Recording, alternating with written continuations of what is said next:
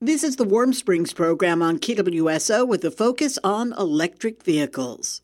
As of July 2023, Oregon had 74,684 registered electric vehicles. By October 2023, there were 2,760 public chargers in 1,113 locations.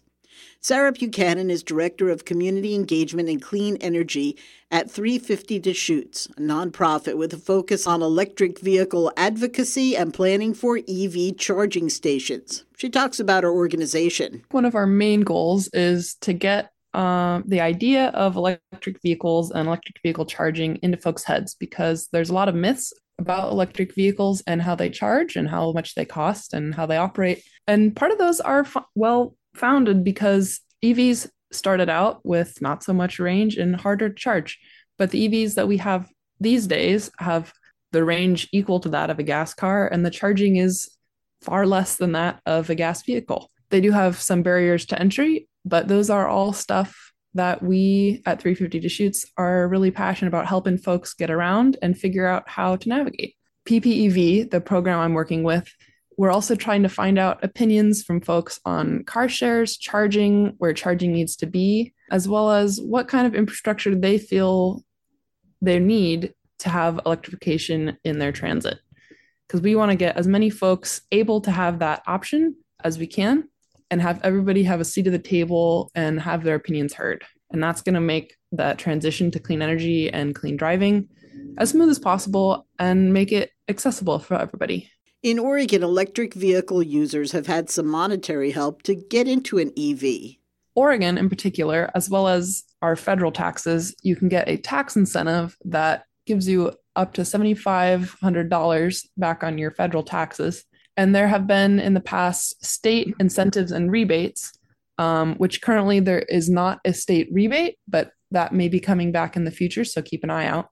In addition to that off the lot cost that can be heavily reduced, their maintenance costs are far lower than that of a gas vehicle. For example, they don't need oil changes, spark plugs, a lot of the common maintenance associated with gas vehicles. So those costs are also reduced pretty sharply. And then their cost per mile is lower because charging is so inexpensive. Already, it's far cheaper than a gas vehicle.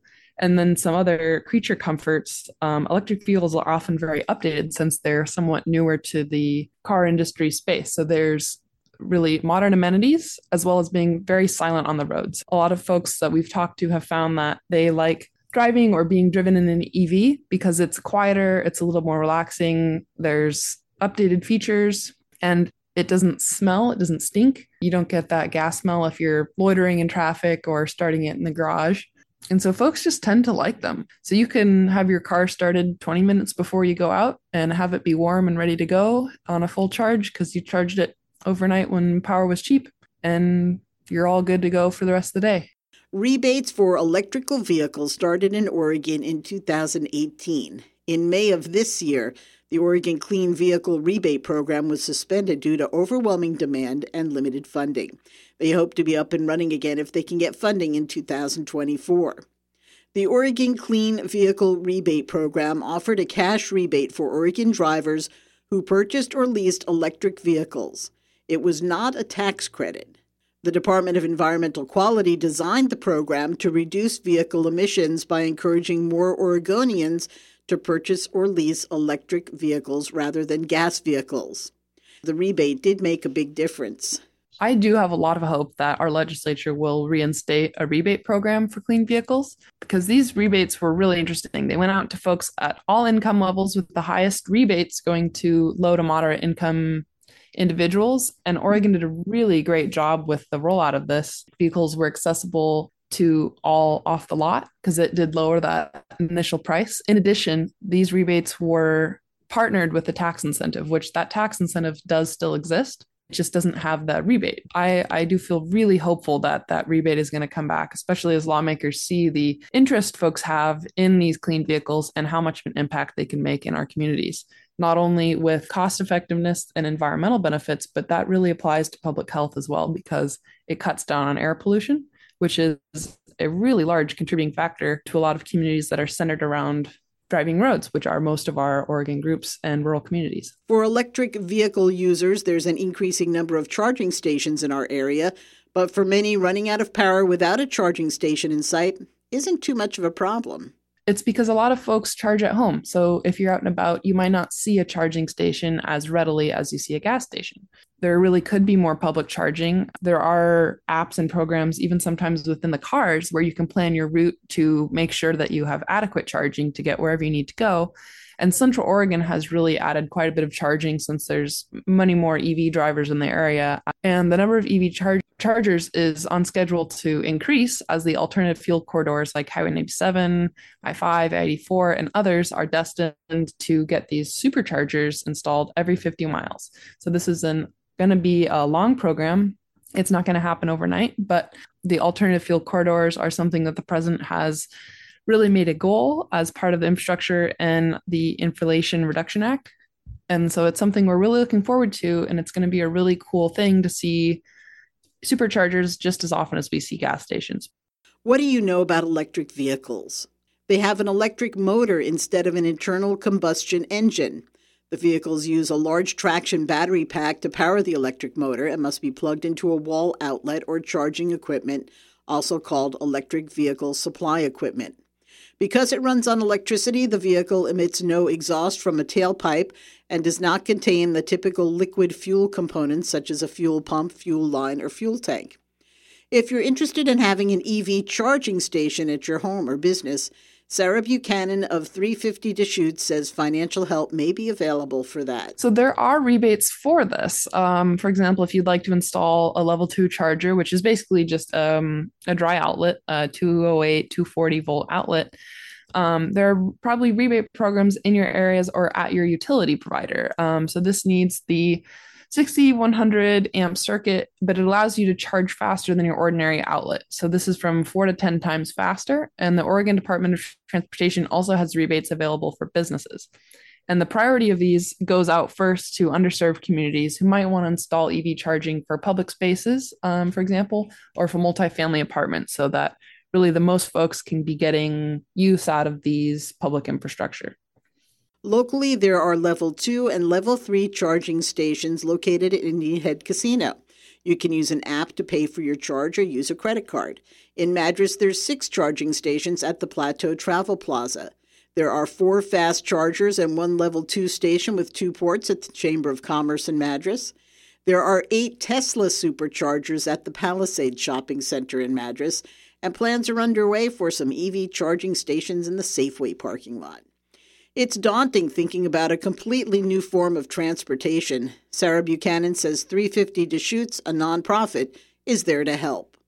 Thank you. And I just want to implore to anyone out there if you even have a, an inkling of your mind of a question, don't hesitate to ask us. We love to help people um, answer questions, connect them with maybe their next car or any electrification question you may have. We are happy to help. So please do not hesitate to reach out to us. Electric vehicle sales in Oregon have nearly doubled in the past two years. A huge goal and impetus for folks to change over to EVs is interest in reducing greenhouse gas emissions. The Oregon Clean Vehicle Rebate Program was so popular that it ran out of money and was suspended this past May. They hope to get funding to start again in 2024. There's a focus on installing fast charging on busy transportation corridors utility partnerships, fleet partnerships. There's an effort to build charge ready buildings and homes. And information and resources are available to educate folks about all things EV or electric vehicle. So at 350 Deschutes, we're really trying to make an effort that this transition to clean energy is just and that everybody's got a seat at the table, which is not always easy for folks because we all have our priorities and what we need to do every day, whether that's picking up your kids from school, going to work, working several jobs, um, make, making sure there's dinner on the table. We've all got things to do. So sometimes it's not easy to to attend a town hall or go and, and investigate what your local community is doing for EV infrastructure. So we want to extend a hand to folks. Um, we've been running a program with a survey that can be taken at any time. It's just five to 10 minutes. Um, and we invite anybody to participate in that and share their ideas, share their questions, comments, concerns. And we also have some focus groups going um, for those of traditionally underserved communities. Um, and that is a paid opportunity for a $50 Visa card. Um, again, it would be to a place of your choice. And we invite anyone from a traditionally underserved community to share their opinions in these focus groups. Or if you're not from one of these communities, share your opinion anyway. We'd love to hear it. We'd love to hear what you have to say, what you're thinking, if there's any questions we can answer, or how we can help you. Um, all these questions, comments, and concerns you can share with us at our website, which is 350deschutes.org by clicking on PPEV or by on our social media. Um, we share stuff often on there. If you want to give us a follow, we've got some fun content as well as interesting things and facts that get shared every day. That's Sarah Buchanan from 350 Deschutes. Some fun facts about electric vehicles. The most popular EV models in Oregon are the Tesla Model 3, Nissan Leaf, and the Chevrolet Volt. Generally, electric cars charged at home use about 7,200 watts of electricity, which can vary depending on the mode and home charger. Most electric car chargers use between 32 and 40 amps and connect to a 240 volt outlet in your home's breaker box. Warm Springs Power and Water has a list of possible electric vehicle charging station locations as part of planning for the future. And Warm Springs Utility has been approached about considering how they might transition to adding more electric vehicles to their fleet. Thinking about the future and learning about electric vehicles, I'm Sue Matters reporting for the Warm Springs program on 91.9 FM KWSO.